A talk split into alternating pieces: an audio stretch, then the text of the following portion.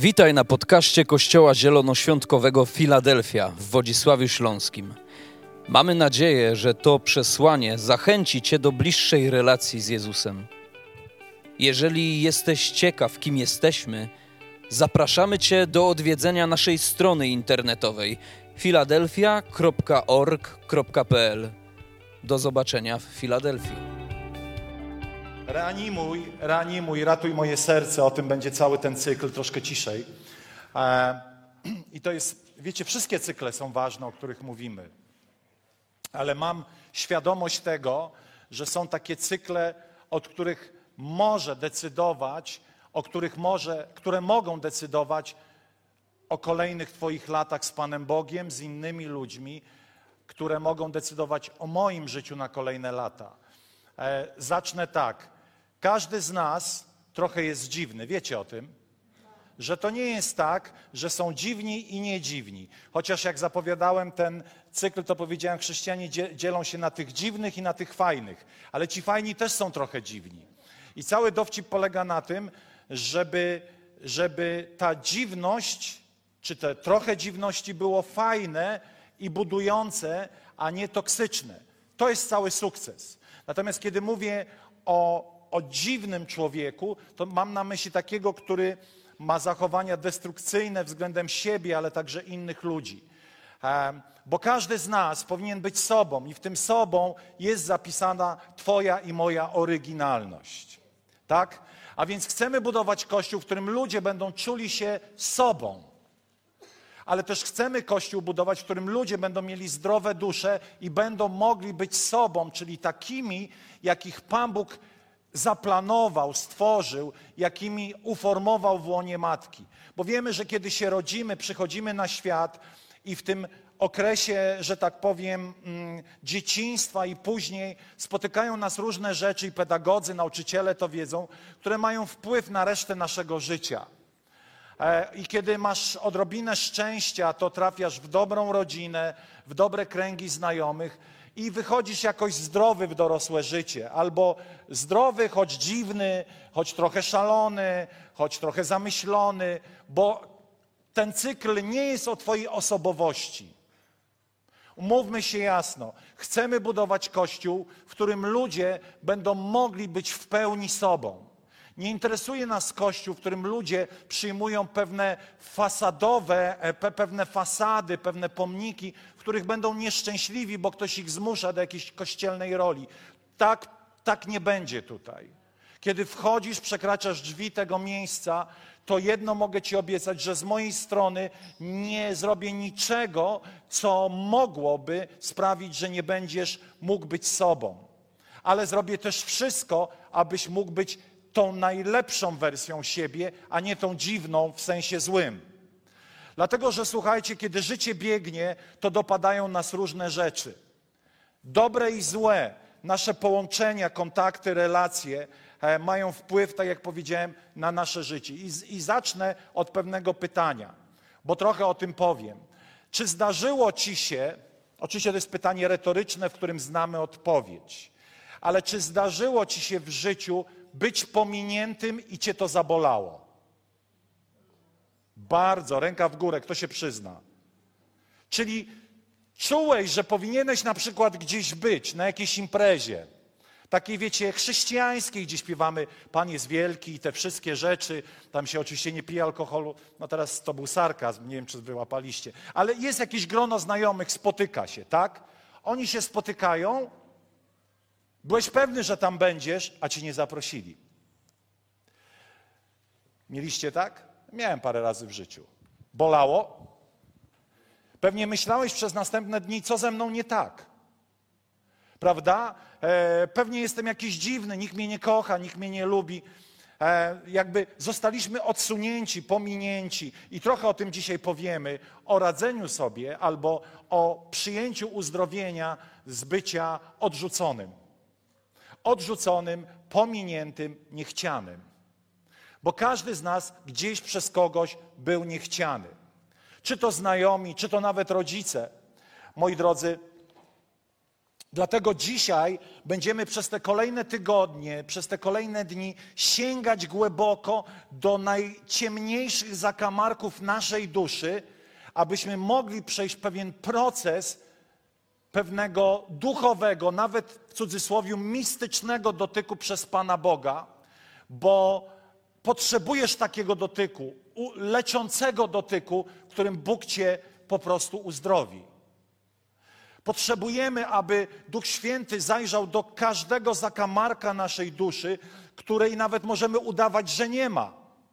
Albo nawet będziemy myśleli, że, a, że on nie ma znaczenia. Wiecie, bo w tym kazaniu chodzi o to, żebyś miał zdrową duszę.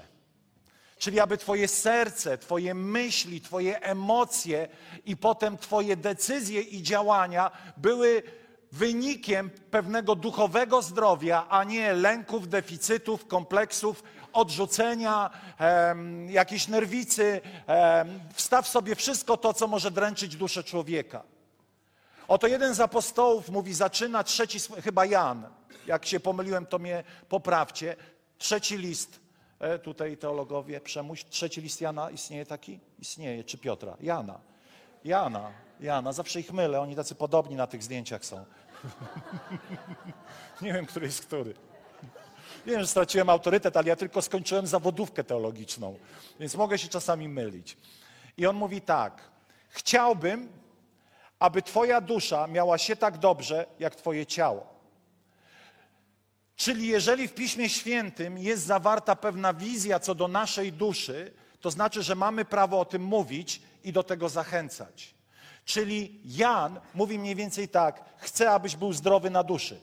Chcę, abyś, aby Twoje serce, Twoje myśli, emocje, Twoje odczuwania, Twoje procesy różne, e, e, myślenia, decyzje, które podejmujesz, aby to było zdrowe. Abyś miał zdrowe emocje względem Boga i względem innych ludzi. A dlaczego?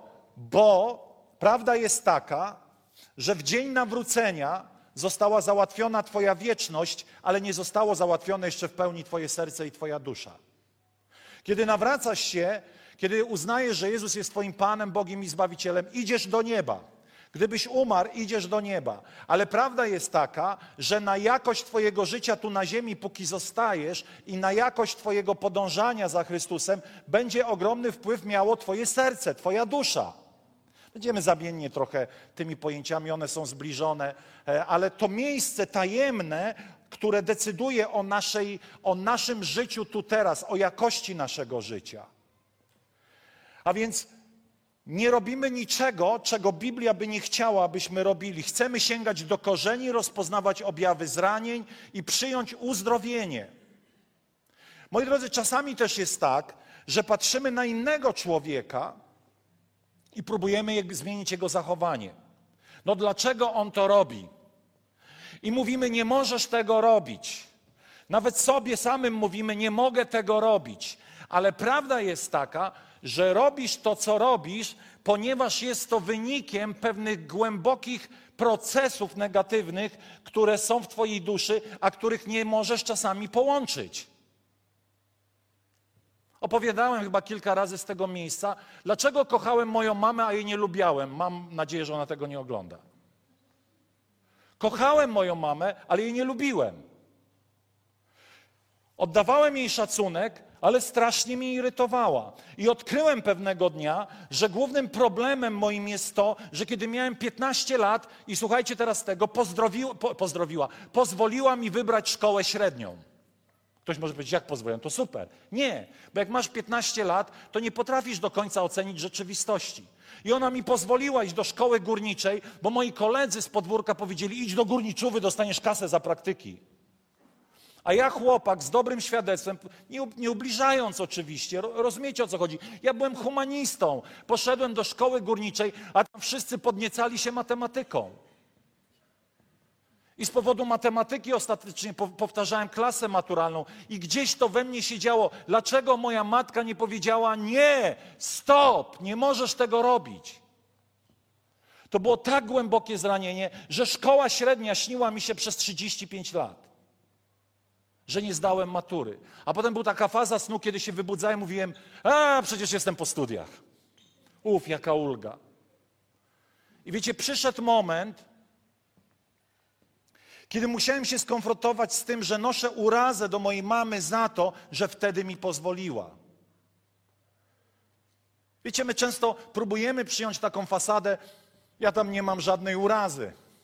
Właśnie na tym polega ten cały cykl, że będziemy umieli stać się na chwilę szczerzy sami ze sobą i umieli poprosić Ducha Świętego, aby przypomniał nam rzeczy, które wtedy się wydarzyły, których nawet może nie kojarzymy, a które mają wpływ na moje zachowania dzisiaj. Serio, to tak działa. Ja nie wiedziałem, że to tak działa. Sobie myślałem, przecież ja nic nie odczuwam, nie pamiętam nawet o tej, o tej sytuacji, ale potem Duch Święty mówi, nie lubisz jej, bo ciągle masz urazę, że przez tą decyzję musiałeś naokoło kończyć szkołę średnią, wyrzucili cię ze szkoły średniej, potem musiałeś iść do drugiej szkoły średniej. Oczywiście ja sobie to tłumaczyłem, wiecie, no byłem pankowcem, wiecie, alternatywa, żółte włosy, więc mnie wyrzucili, walczyłem z systemem i w ogóle e, z komunizmem, bla, bla, bla, ale tak naprawdę oni mnie wyrzucili, bo ja wybrałem złą szkołę. Ja nie ja tam nie pasowałem, ani ci nauczyciele i ten cały system nie pasował do mnie. I musiałem to sobie powiedzieć. Wiecie, pamiętam jak dzisiaj, jak, jak modliłem się, mówię, Boże, ja jej wybaczam, ale też wybacz mi moją urazę. I zacząłem moją mamę lubić. I wiecie, ja, ja jestem zdziwiony. Ja jestem zdziwiony. Ja naprawdę jestem zaskoczony. Ktoś może powiedzieć, pastorze, jak może być zaskoczony? Ja jestem zaskoczony, jak to działa uzdrowieńczo. Serio. Wydaje ci się na przykład, że kochasz ludzi. Ale czujesz, że tam jest jakieś coś w tych szprychach nie kręci się prawidłowo. No niby kochasz, no niby szanujesz, ale wiesz, że nie jesteś na pełnej. Potrzebujesz aby Bóg objawił, co w tych szprychach siedzi. Może z przeszłości. To nie jest żadne New Age, to nie jest jakieś, wiecie, e, ponowne narodziny. Nie, nie, nie to chcę w ogóle powiedzieć. Wiecie, ludzie czasami boją się gdzieś spojrzeć do przeszłości, ale wiecie, z urazą jest tak, że uraza i nieprzebaczenie to jest uraza i nieprzebaczenie. I one z czasem, nieprzyniesione do światła, ciągle mają swoją moc. Tylko, że my możemy o niej nie pamiętać nawet, a to się odciska na naszej duszy. Oczywiście są rzeczy humorystyczne. Do dzisiaj nie lubię grać w piłkę, bo nigdy mnie nie wybierali do różyny, bo ja się plątałem o własne nogi. No ale to już muszę z tym żyć, wiecie, to są drobiazgi.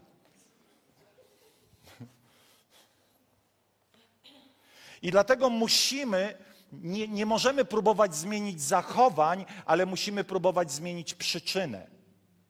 Musimy sięgnąć do korzenia, dlaczego zachowujemy się tak, jak zachowujemy.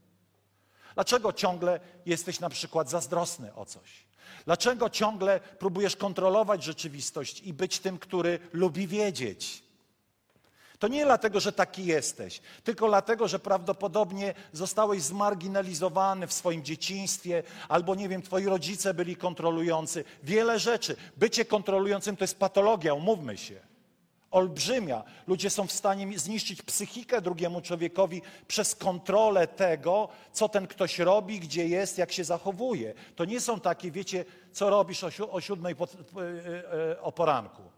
To są tragiczne zdarzenia. I teraz dlaczego jesteś kontrolujący? Dlaczego jesteś toksyczny?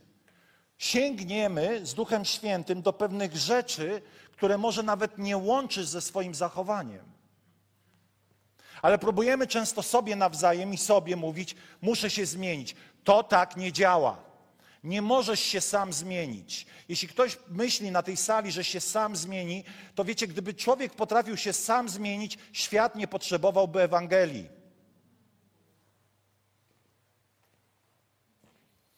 A więc Pan Bóg nam objawi, dlaczego reagujemy tak, jak reagujemy.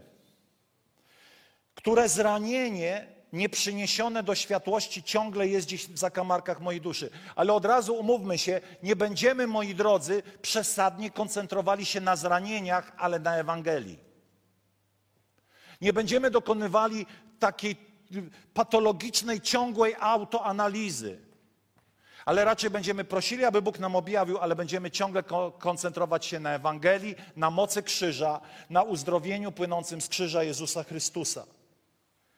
I moi drodzy, dlaczego? Dlatego, że Jezus, o którym wiemy, że na krzyżu zdobył dla nas wszystko, także w tym procesie odkupienia, wiecie, że Jezus został zraniony i odrzucony? Oto Księga Izajasza, 53 rozdział, pisze tak: Wzgardzony był i opuszczony przez ludzi. Pominięty, zapomniany. Był człowiekiem obeznanym z cierpieniem, zaznajomionym z chorobą, kimś, przed kim zakrywa się twarz. Wzgardzony był tak, że nawet nie zwracaliśmy na niego uwagi. Został odrzucony, pominięty, a ekstremum tego zdarzenia był moment, w którym wszystkie grzechy świata, także Twoje zranienia, Twoje odrzucenia, Twoje niskie poczucie wartości, Twoje kompleksy przylgnęły do Jezusa, i wtedy jest napisane, że ojciec odwrócił na chwilę swoją twarz. Ojciec, który kochał go bezgraniczną miłością, musiał na chwilę zostawić go samym, pominąć, opuścić na chwilę na ten moment, kiedy cały grzech świata przylgnął do Jezusa, aby taki dzień jak dzisiaj mógł stać się dla ciebie dniem uzdrowienia.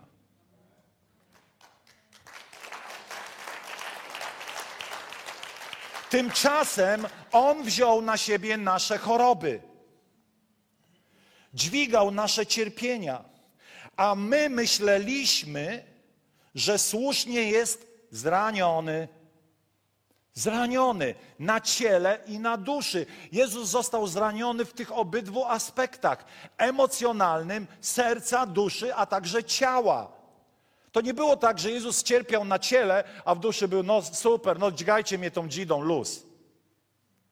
Wszystko zaczynało się od Getsemane, kiedy przeżył lęk kiedy przeżył kryzys w pewnym sensie. Ojcze, jeśli to możliwe, tam się zaczynało to. Może trochę wcześniej, ale tak mi przychodzi teraz na myśl to, że tam się zaczynał już, już pewna tormencja, pewne cierpienie duszy, katorga. A potem idzie na krzyż i wszyscy, którzy z nim byli, pamiętacie, były tłumy. Było 5 tysięcy, 15, 15 tysięcy mężczyzn. E, chodzili za nim, e, wiecie, e, uwielbiali go, wjeżdżał do, do Jerozolimy i nagle nie ma nikogo za wyjątkiem dwóch kobiet i jednego faceta. I jeszcze jest z nim ojciec, który go wzmacnia. Ale potem nie ma już tych, tej trójki, i nie ma ojca.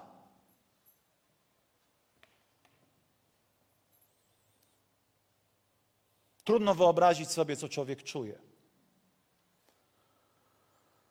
A my myśleliśmy, że słusznie jest zraniony, uderzony przez Boga i umęczony. Lecz on został przebity za nasze przestępstwa, zgnieciony za nasze winy.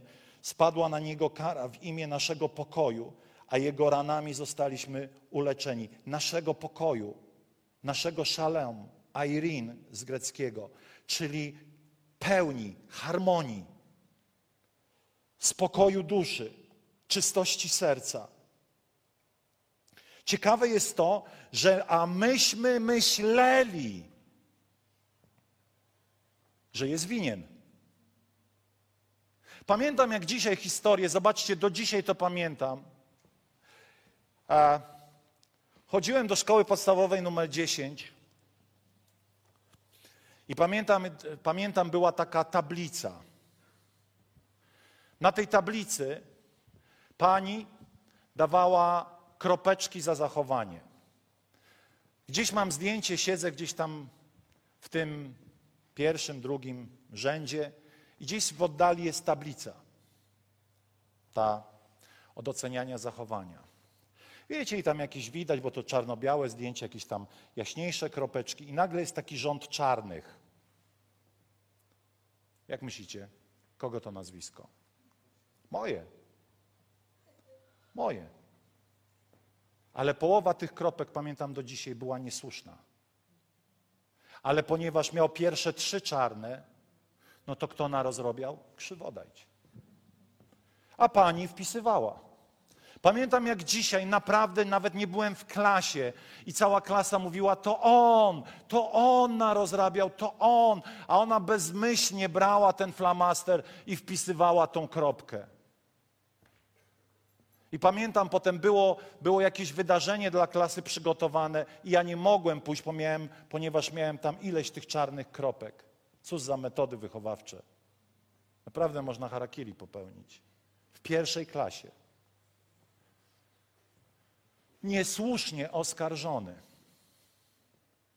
A więc zobaczcie, chcę Wam pokazać, jaką drogę przeszedł Jezus na krzyż w sferze duszy, w sferze serca. Po co? Po to, abyś Ty miał dostęp do zdrowia, które płynie z tego, że On całą patologię i cierpienie duszy wziął na krzyż. On przeszedł tą drogę dla nas, abyśmy zostali uzdrowieni, kochani, z mroków naszej duszy, zakamarków ciemności, które nas zniewalają, czy, czynią nasze życie rozczarowaniem dla samych siebie, ciągłą huśtawką emocji, zwycięstw i niepowodzeń, traum, dopisywanych historii znikąd wziętych. Oto stoisz, czekasz przed nabożeństwem, ktoś przechodzi, kogo lubisz, albo lubiałeś do tego momentu, nie przywitał się z tobą. Kiedy dusza jest chora, już ma film. Nie lubią mnie. Nagle się włącza to, co zostało uformowane w Twojej duszy jakiś czas temu. Twoje zranienie dopisuje Ci interpretację rzeczywistości. Dlatego w kościołach jest tak dużo pokręt, przepraszam za to słowo, ale umówmy się, że jakby chcemy otulić się wszyscy miłością i akceptacją, ale dlatego w kościołach jest tyle pokręconych ludzi, którzy nie doświadczają jakiegoś procesu odkupienia w duszy. Oni są dziwaczni, oni są nadduchowi. Dlaczego? Dlatego, że tym wszystkim chcą przykryć swoje lęki i deficyty. Często są bardzo potępiający, surowi. Wiecie dlaczego? To jest genialne, bo przez pryzmat zranień czytają Biblię. Dzisiaj rano to odkryłem. Dlaczego ludzie tacy chętnie sięgają do Jeremiasza, surowego proroka starotestamentowego i wykrzywiają słowa Jezusa o miłości? Dlaczego ci ludzie nie potrafią tak po prostu kochać drugiego człowieka bezwarunkowo? Dlaczego? Dlatego, że odzywają się ich wszystkie zaburzenia duszy, które nie pozwalają im tego zrobić. Ale to było dobre. Ła, panie, dzięki ci, naprawdę. Po prostu ich interpretacja nie jest z czystego serca, tylko ze zranień. Dlatego będą podkreślali to, co jest surowe, to, co jest potępiające, to, co jest agresywne, a to, co jest miłujące, ciche i spokojne, uleczające, będą ignorowali dlatego że sami nie znają tego.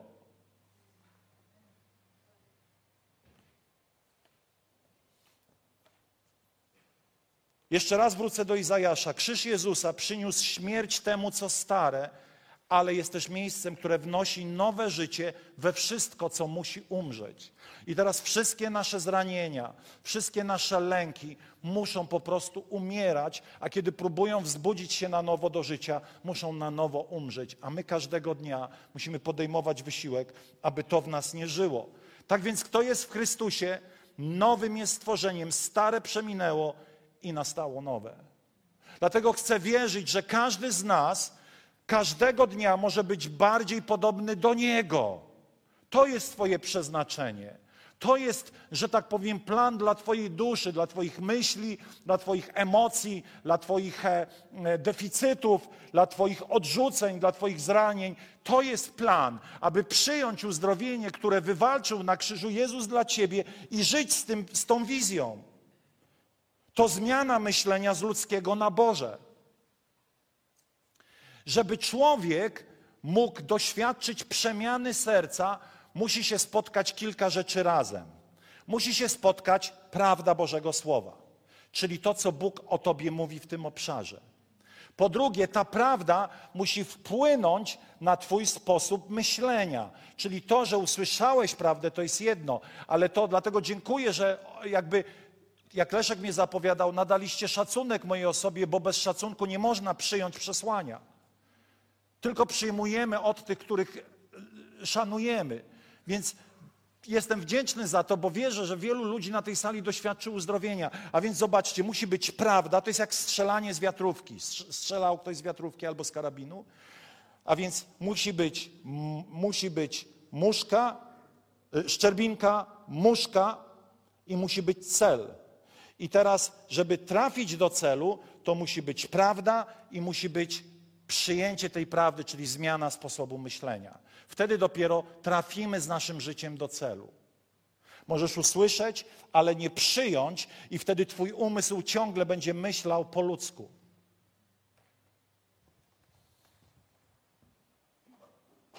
To nabywanie Jego oczu względem siebie względem moich ran i względem ludzi, którzy mnie otaczają. A więc każdego dnia podejmij decyzję, że będziesz żył według sposobu, Bożego sposobu myślenia i szczególnie zadasz sobie trud przeczytania w Nowym Testamencie, co Bóg mówi na Twój temat. Co Jezus czyni względem człowieka, jakie jest Jego serce.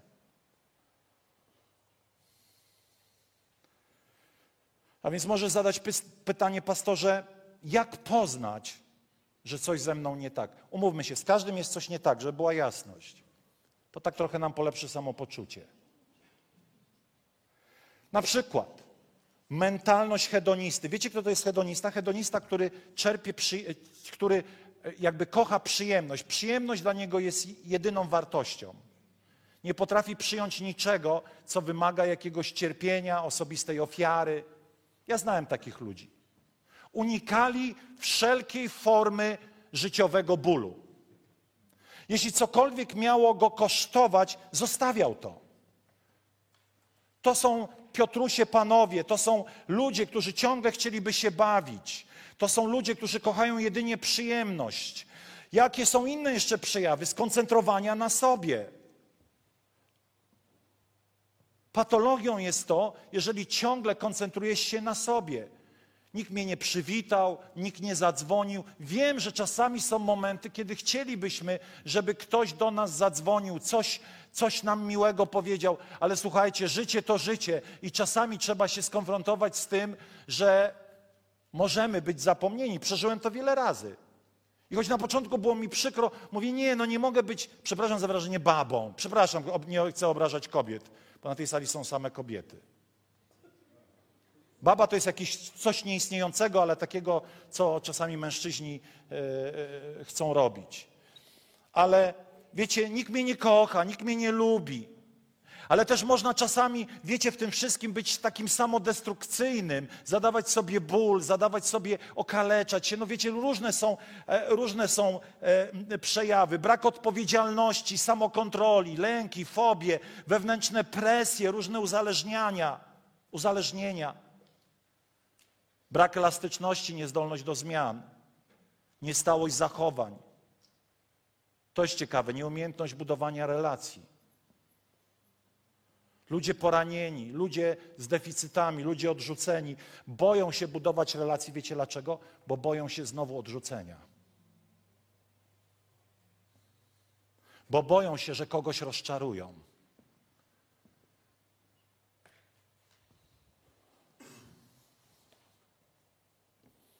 Jakże wiele razy słyszałem: nie ufaj, nie mów, nie czuj.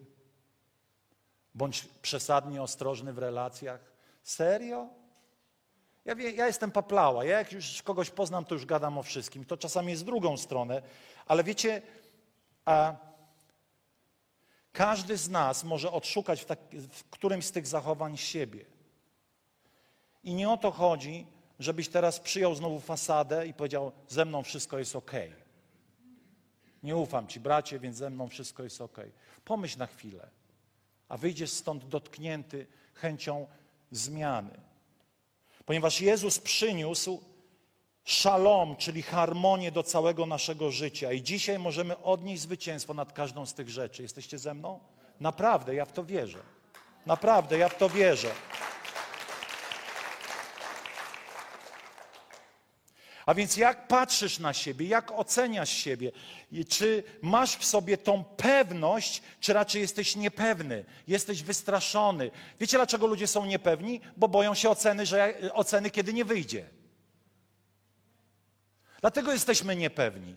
Dlatego czasami siedzimy tutaj i lider dopiero musi wyjść i pokazać wam, że, war, że można klaskać, no to wtedy klaskamy.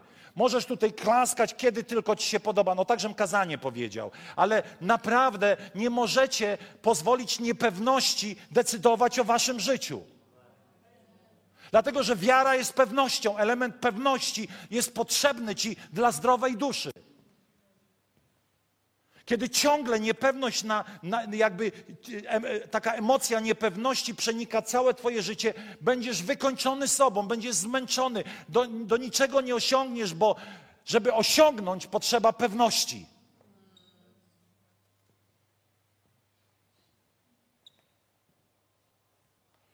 Oto w Izajasza jest napisane: Wiwatuj niepłodna, która nie rodziłaś.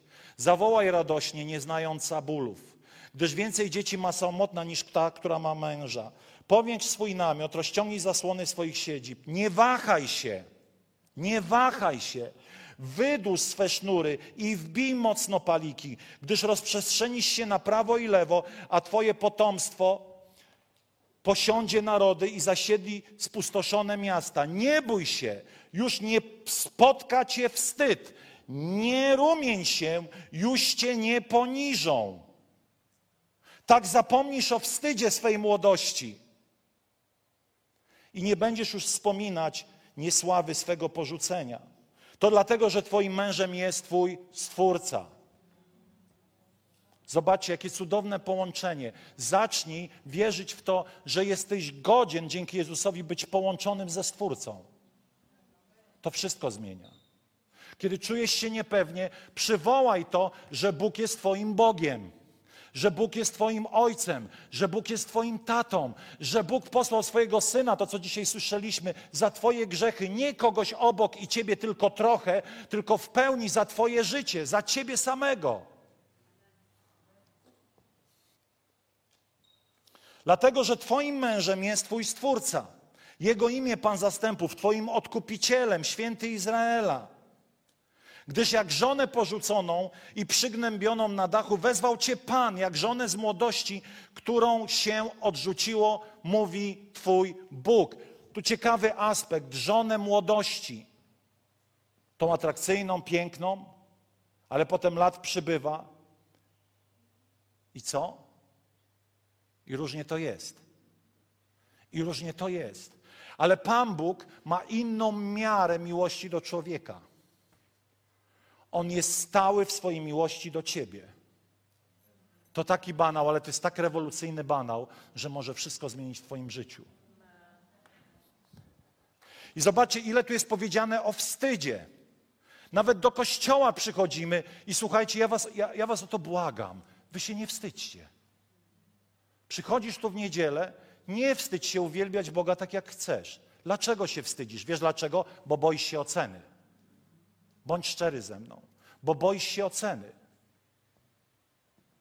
Wstydzę się, chciałbym ręce podnieść, ale wstydzę się. Ale przed kim się wstydzisz? Przed Bogiem czy przed sąsiadem? Przed sąsiadem, bo nikogo innego tu nie ma. Ile razy ten wstyd pozbawia cię błogosławieństwa? I żyjemy z tym wstydem. Ale czymże jest wstyd? Wstyd to uczucie skrępowania z powodu niepowodzeń. Ktoś może powiedzieć, no nie ma nic wielkiego w podnoszeniu rąk. No właśnie, ale pamiętacie, co wam powiedziałem na początku? Pewne reakcje teraz są wynikiem czegoś tam. Ile razy słyszałem w szkole, nie będę mówił co, bo ani się nie godzi powtarzać, ale wiecie, my ciągle jako dzieci byliśmy zawstydzani. Pamiętam, kiedy nauczyciel w siódmej klasie z Panie, świeć nad jego duszą. Nie wiem, czy żyje, czy nie żyje. Uderzył mnie w twarz. Za co? Tylko, że biegałem po korytarzu. Taki chudy, wysoki, głupi. Uderzył chłopaka w siódmej klasie w twarz. Pamiętam, to był taki szczał, że aż mi się gwiazdki pokazały. Teraz, dzisiaj on by szedł do więzienia. To były czasy. Ale wiecie, zawstydzani byliśmy na każdym punkcie. Nikt nie przyszedł i nie powiedział, Arek, wiem, że jesteś kiepski z maty, ale jesteś genialny z polskiego. O, przepraszam, moja pani powiedziała, pani, pani wychowawczyni zawsze we mnie wierzyła. Ale ciągle słyszałem, że jesteś do bani w tym, do bani w tamtym i do bani jeszcze w tamtym. I ciągle to gdzieś słyszymy. Idziemy do pracy, słyszymy, że jesteśmy do bani. Staramy się, słyszymy się, za mało się starasz. Ciągle słyszymy, że coś z nami jest nie tak. Ciągle ktoś chce nas zawstydzać. A więc czujemy, tam zostaliśmy skrępowani i nie możemy tutaj być swobodni, bo się wstydzimy z powodu wstydu, który został w nas zainfekowany w latach młodości. Tak jak Izrael, który się wstydził, który się rumienił. Tak, popełnił błędy. Nie chcemy powiedzieć, że e, kiedy przychodzi błąd, to my go w jakiś sposób, nie wiem, bagatelizujemy. Ale musimy wychowywać siebie nawzajem, musimy w kościele wychowywać siebie nawzajem, dodając sobie pewności. Kiedy nasze dzieci były małe, to wiecie, jak to dzieci, tu coś stłukł, tu coś rozlał. I pamiętam, jak moja Angelika zawsze mówiła: Kubuś, nic się nie stało. Kubuś, nic się nie stało. A potem pamiętam, kiedy jego kuzynka, nawet tu jest dzisiaj Martyna, coś zrobiła i Kubuś ją tak trzymał za rękę i wiecie, co on jej mówi? Martynko, nic się nie stało. On był mały, ona była jeszcze mniejsza. Nic się nie stało. Dodawajmy naszym dzieciom pewności siebie. Dodawajmy naszym dzieciom pewności siebie. Dodajemy wam pewności.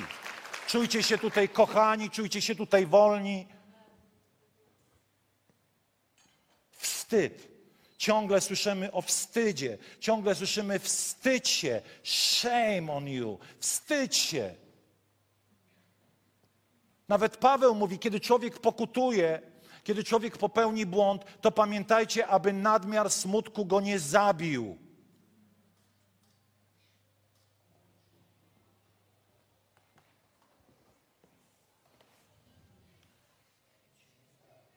Nic się nie stało. Nic się nie stało, nic się nie przejmuj. Hańba, wstyd i hańba to niegodne postępowanie przynoszące potępienie i pogardę. Ile razy zrobiliśmy coś, co w oczach naszych i innych ludzi i diabła było hańbą. Wzbudzało to w nas pogardę nawet do nas samych. Jezus dzwoni. Jadziu, wyłącz, wyłącz, wyłącz. Ile razy czuliśmy, że kogoś lub coś zhańbiliśmy. I wiecie, to uczucie hańby, ono jest w pewnym sensie prawdziwe. Bo czujemy, że zawiedliśmy, czujemy, że narozrabialiśmy. Ale Pan przychodzi i zamienia to, te popioły w piękno. Te popioły w cudowne ogrody podnosi tych, którzy się zhańbili. Wiecie, w teologii nie ma większej hańby, jak zaprzeć się Pana. Nie ma. To ta zdrada wiary w miernikach jakby upadków jest czymś najgorszym. Kto się zaparł Pana? Piotr. I co robi Jezus? Inni pewnie by krzyczeli: Hańba! Jak mogłeś? A Jezus przychodzi, chłopaku, ty jeszcze będziesz wielki. Ty jeszcze będziesz takiego czadu dawał, że zmiażdżysz system. Ludzkość ciągle jeszcze nie jest gotowa, aby pohańbieńców wynieść do rangi przywódców. W kościele człowiek myli się tylko raz.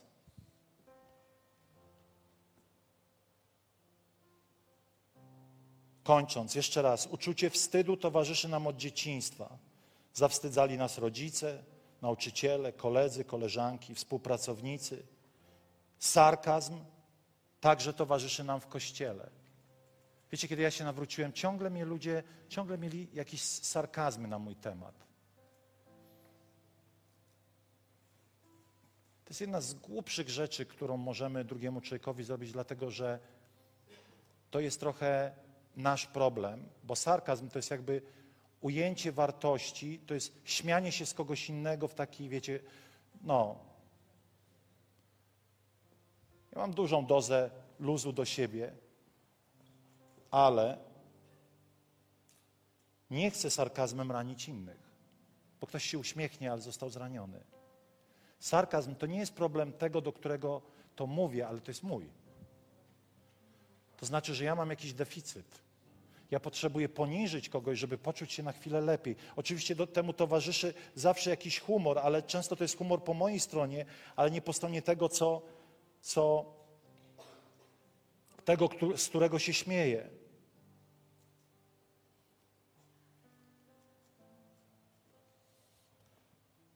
Wydaje nam się, że to tylko dobry humor, ale to nasza chora dusza poniża innych, zawstydza. Ile razy w swoim wnętrzu odczuwamy winę i wstyd. Wina mówi: przegrałeś, nie miałeś racji, znowu ci się nie udało. Wiecie, kiedy przegrywamy, zawsze towarzyszy nam poczucie winy. Jesteśmy ludźmi ale nie pozwolić jej zamieszkać w mojej duszy, to jest zupełnie inna sprawa.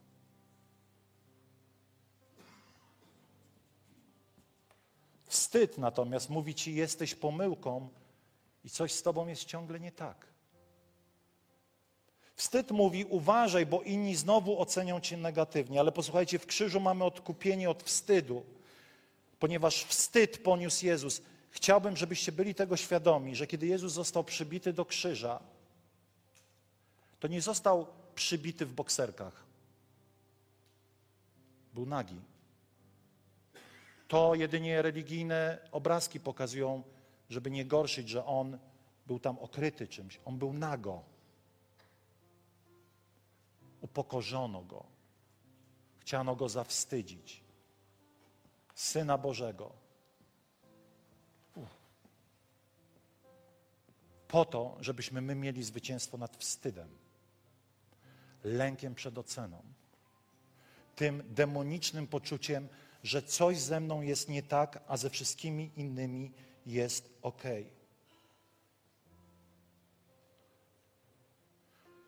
Nie dojdziemy dzisiaj do odrzucenia, powiemy o tym za tydzień. Postańmy.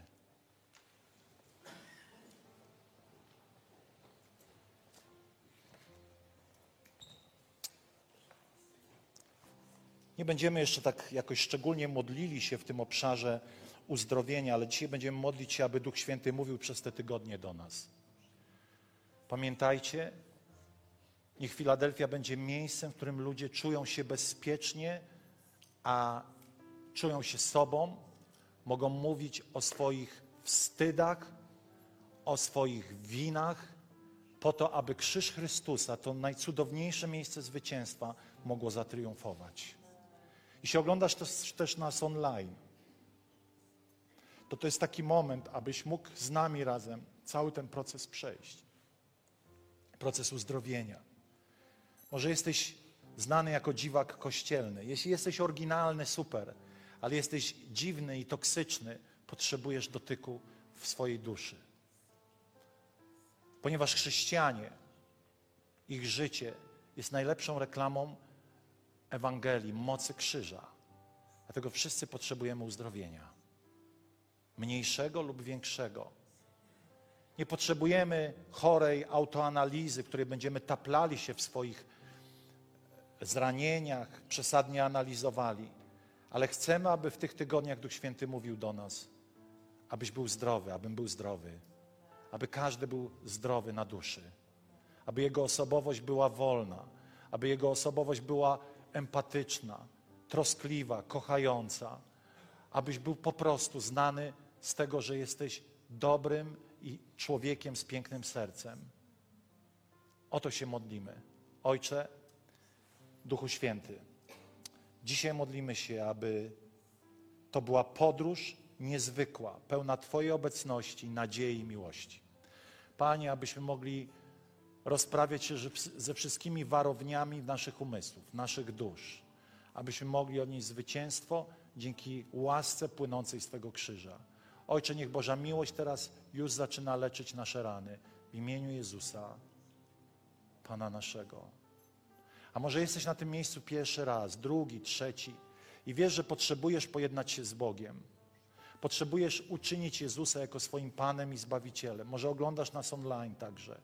To to jest ten moment, w którym chcemy powiedzieć, że chrześcijaninem człowiek nie staje się, że jest zapisany, urodził się w jakiejś wierze chrześcijańskiej, ale dlatego, że tak jak Rzymian, list do Rzymian mówi, przyjmuje Jezusa jako swojego Pana i Zbawiciela i uwierzy, że Bóg wzbudził Go z martwych i na krzyżu został przybity za Twoje grzechy. Jeśli ktoś dzisiaj na tej sali potrzebuje podjąć taką decyzję, bo nigdy jej nie zrobiłeś, to chcę Ci powiedzieć, że może to być najwspanialszy dzień w Twoim życiu, kiedy stałeś się chrześcijaninem, stałeś się dzieckiem Bożym, a wszystkie Twoje grzechy dzisiaj mogą zostać przebaczone raz na zawsze. Dlatego to jest ten moment, kiedy dajemy okazję, aby pomodlić się z Tobą. Tam, gdzie jesteś, daj mi znak, że potrzebujesz dzisiaj nawrócić się do Boga że uczynić Jezusa jako swoim Panem przez podniesienie ręki na sekundę, dwie, aby mógł zobaczyć, czy ktoś potrzebuje dzisiaj takiej modlitwy. Tam, gdzie jesteś, no właśnie nie wstydź się. Ja wiem, że ten wstyd, tu jest osoba, kto jeszcze? Śmiało, śmiało. Możesz opuścić, kto jeszcze? Dziękujemy Ci. Daj znać, Panie, potrzebuję Cię, byś stał się moim Panem i Bogiem. Czy ktoś jeszcze? Daj znać na sekundę, dwie. Dziękujemy Ci, Królu. Poczekamy jeszcze chwilę. Dziękujemy Ci, Jezu. Razem z tą jedną osobą.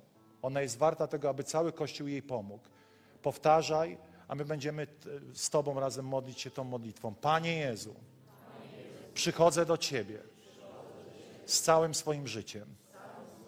Wiem, że jestem grzesznikiem i zasługuję na potępienie.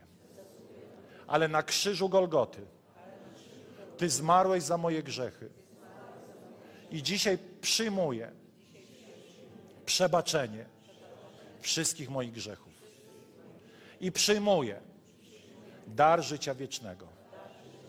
Wyznaję, że jesteś moim Panem, że jesteś moim Bogiem i Zbawicielem. Daj mi siłę, abym podążał za Tobą. Amen. Amen. Oddajmy Bogu chwałę.